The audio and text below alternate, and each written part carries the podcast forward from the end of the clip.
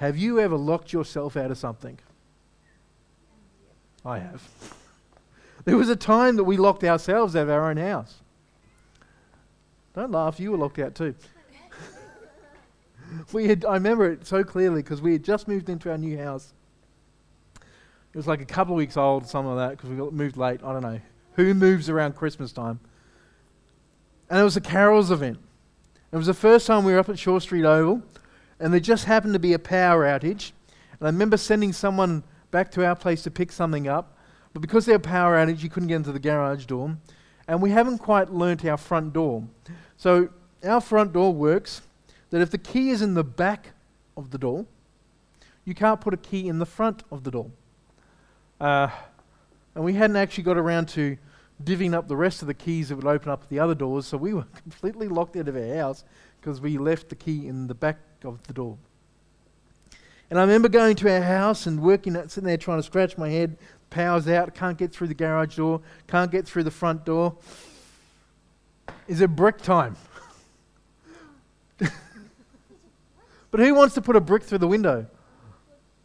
I mean, look, I gotta be honest with you, it's terribly fun until you have to pay for it. And being in a new house, the last thing I wanted to do was put a brick through the window. The way seemed shut. I didn't know how to get into the house, and we needed to get in the house because we didn't know when the power was getting back on. This is going to be very exciting because I also needed what was inside the house to do what we needed to do. And didn't want to break a window. But I found a way in. And it only happened after I prayed and I sought God for the answer. I said, God, I need to get in my house and I don't know how to get in my house. How do I get in the house? And an idea popped in my head. And I got in that house. And I won't tell you how I got in the house. There's lots of different ways you can get into a house without breaking windows. But I found a way. And oftentimes we can feel that the door is shut before us and then we're unable to get through.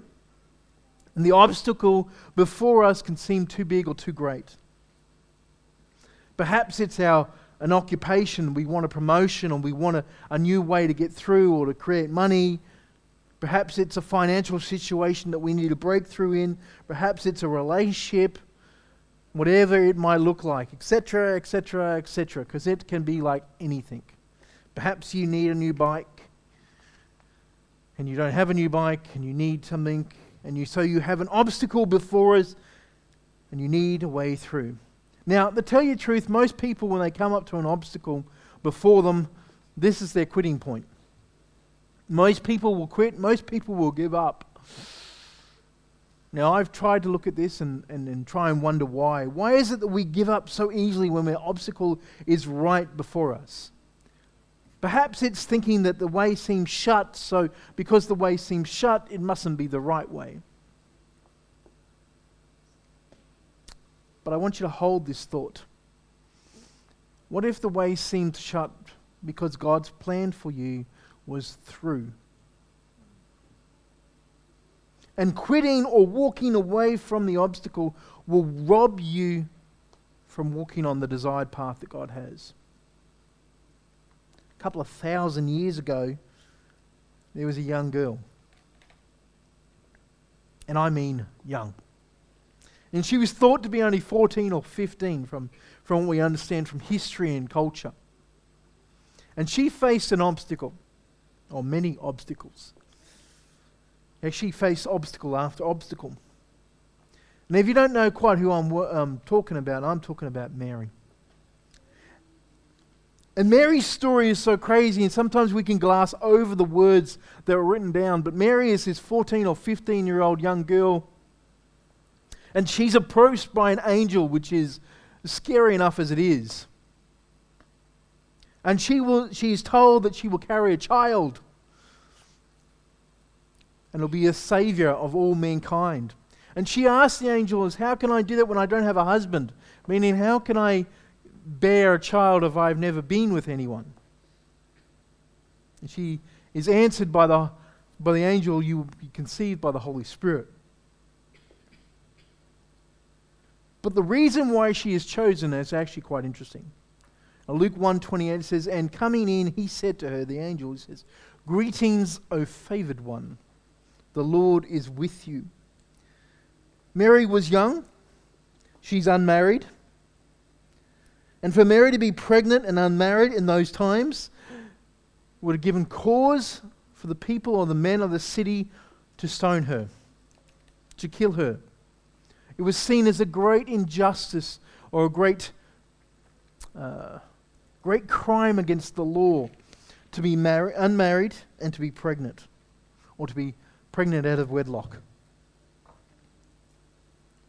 But what God was calling Mary to do was to trust Him beyond the circumstances, beyond reason.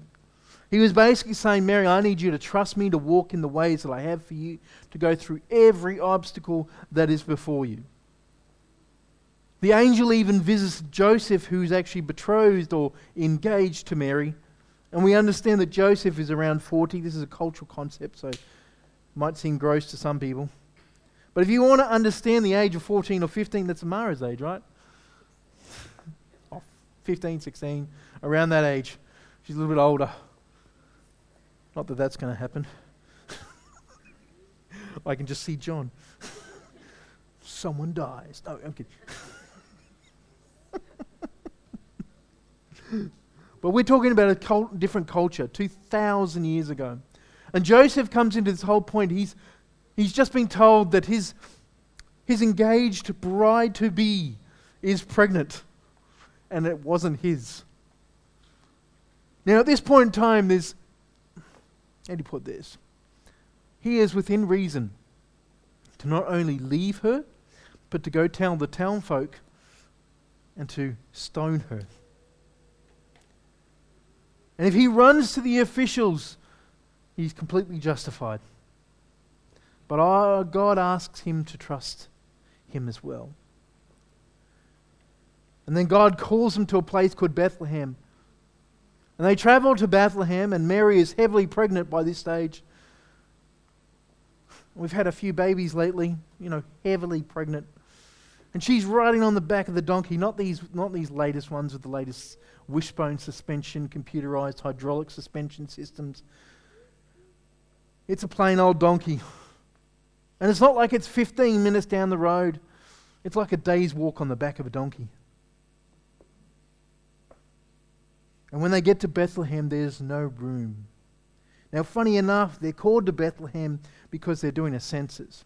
And the reason why they're doing a census is naughty old Herod, in order to become King Herod, he removed all census information, all lineage information. He destroyed all the records of all the lineages so he could be king. And the reason why they had to go back to Bethlehem is they had to re-establish the lineage. And so they went back to their town of birth in order to write down all the information so they could re, uh, retrace the lineages and the genealogies. And when they get to Bethlehem, there's no room. But this is where it gets really interesting. Now, I don't know how you feel, but we have always made room for family. When family comes to visit, we make room. My brother and, and his wife is supposed to be coming down the next couple of weeks, and we make room. And if anyone comes from my family or anyone comes who's connected to us or has a relationship, we always make room. We'll make room at our table. We'll make room for you to sleep. We have different resources to do things. But we have always had this concept that we make room for family. And now you've got family going all the way back to Bethlehem, and they're going back to the place of their family lineage. So there is family in Bethlehem. And it doesn't go into a lot of context, but I can assure you that when they turned up, the reason why there was no room was not because there was no room. It's because of the law. Mary turns up, she's heavily pregnant, and they know, because they were never invited to the wedding, that Joseph and Mary are not married. And so, out of law and out of cultural standing, they can't accept her into the place because then they are condoning what, what they've just seen. They don't understand that Mary is conceived by the Holy Spirit. They don't understand that God has called them. They are just looking at what they can see. So they're sent to the stable. They're sent to the garage. They're sent where the horses and the sheep, where every other family has turned up and traveled with, they've sent all their animals to. And it's dusty and smelly and stinks.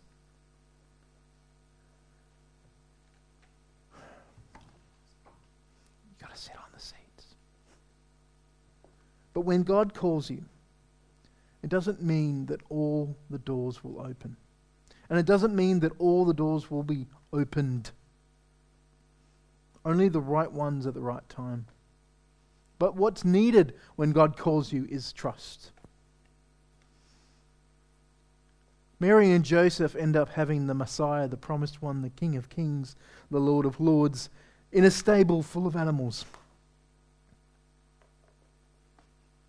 Which is hard to comprehend because can you imagine that if God calls you and He says, I'm going to I'm going to call you, you're called, you're and I want you to go in this direction, and this, this, and this, and you are going to bear the Messiah, the King of Kings. And so, in our minds, naturally, we probably think that all the doors should then naturally open, magically walk through every single obstacle that's before us. Actually, there shouldn't be any obstacles, everything should just part. Because we're supposed to be carrying the promise But that's not always how it works. The obstacles don't magically get moved out of your way. When God calls you, it doesn't mean the doors will naturally open like that. It means that we need trust. So when God opens the right doors at the right times, we can move. Because sometimes what we actually want is we want life to be easy. And it's not. And the reason why we want life to be easy, because that's how we're sort of programmed, and that's what we see on television, and that's what we see on the movies, and that's what we see or read in the fairy tales.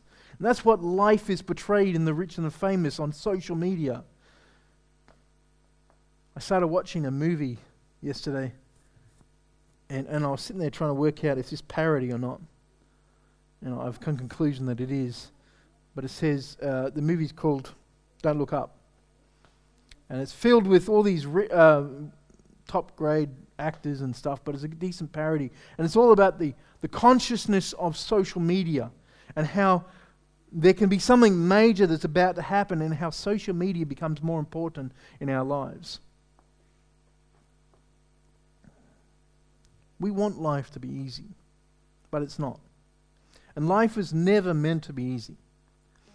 It's never promised to be easy. It's never written in the Bible. It's never, God says, and thou shalt come to me, and it shall be easy.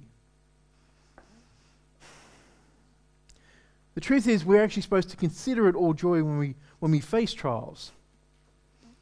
Because the trials develop who we are meant to be. And the real question that needs to be asked, or we need to ask ourselves, is do we really want to be better? What am I willing to do or willing to go through to be more like Him? The truth is, there is no such thing as a shut door to God. It's all about timing. And when God wants it to be open, guess what, people? It will be opened. When the children of Israel left Egypt, God led them out into the wilderness. And they led them to a place in this valley right next to the Red Sea. And as they were chilling out at the Red Sea, the Egyptians rose up and they jumped in their chariots and started to chase them down. And as the Israelites were chilling out next to the Red Sea, they could see the Egyptians coming in their chariots. Now, in those days, the chariots were the most top grade war fighting machine chariots you used to run over your enemy. And the Israelites became scared and frightened, thinking, oh no, we're trapped. There's no way of escaping chariots because they move a little bit faster than we can on foot.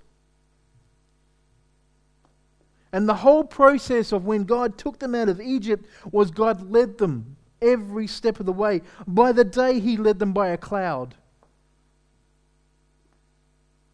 And by night he led them by a pillar of fire. And God always looks to lead us and direct us.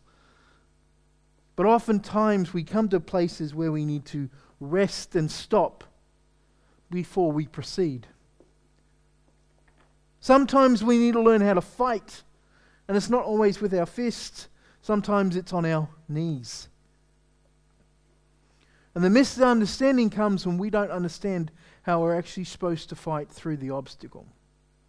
The Lord always goes before us. And when we put God in the place that He deserves and be right in front of us, He leads our way.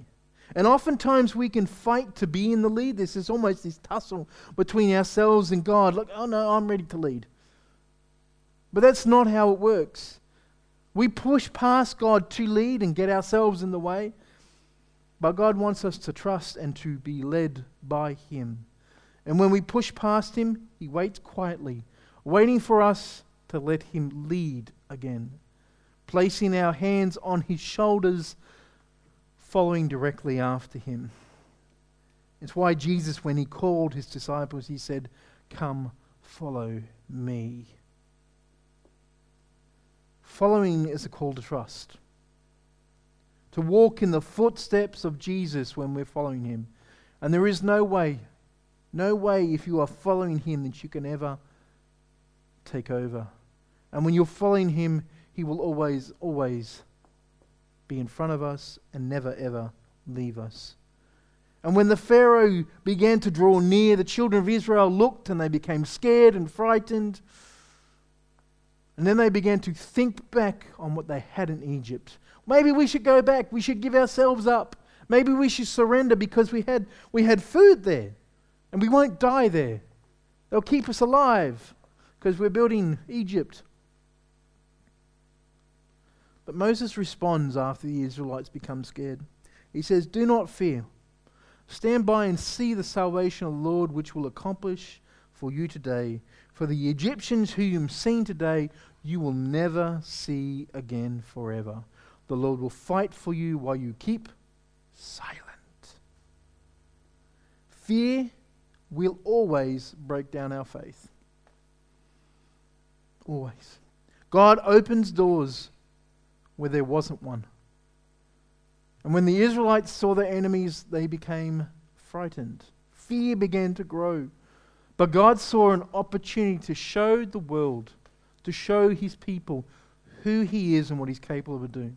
And if you know the story, God parts the waters of the Red Sea. And the Bible says that the Israelites walked on dry land. The ground was dry underneath their foot.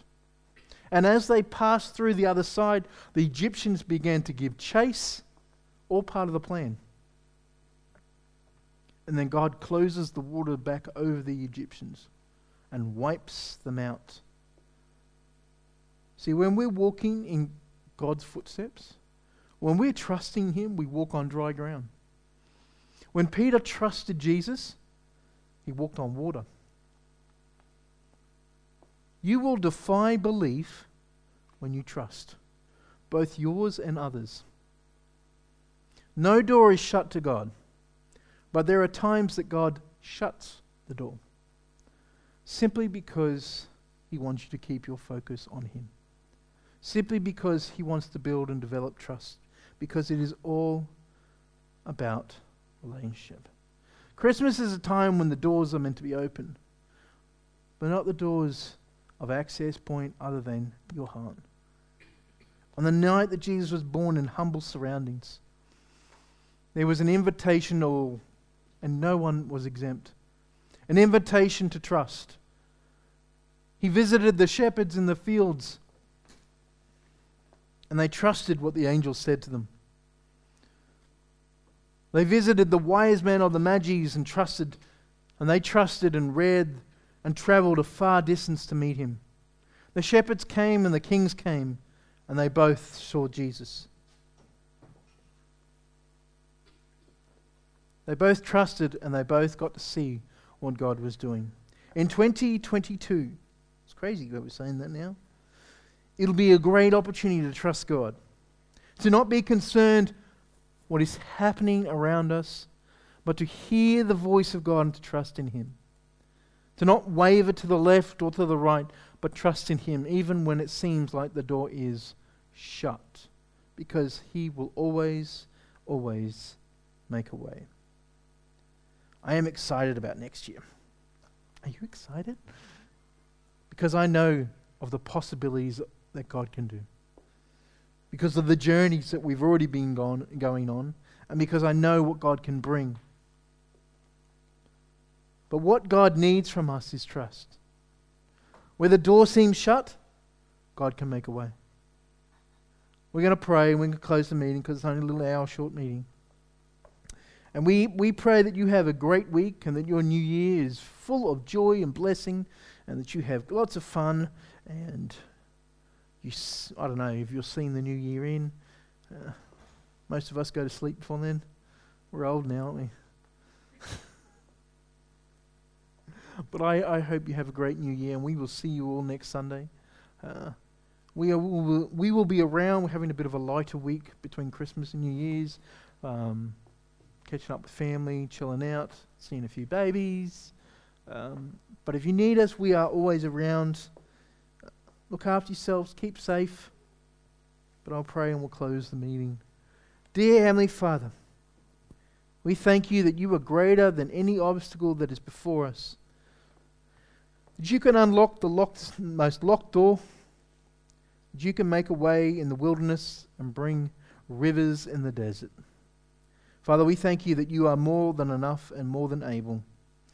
We speak your blessings upon your people. And Father, we won't be discouraged when it seems like the door is shut, but we will look and pray and seek your face until the door is opened to move through. Bless your people, Father, we pray. In Jesus' name, amen.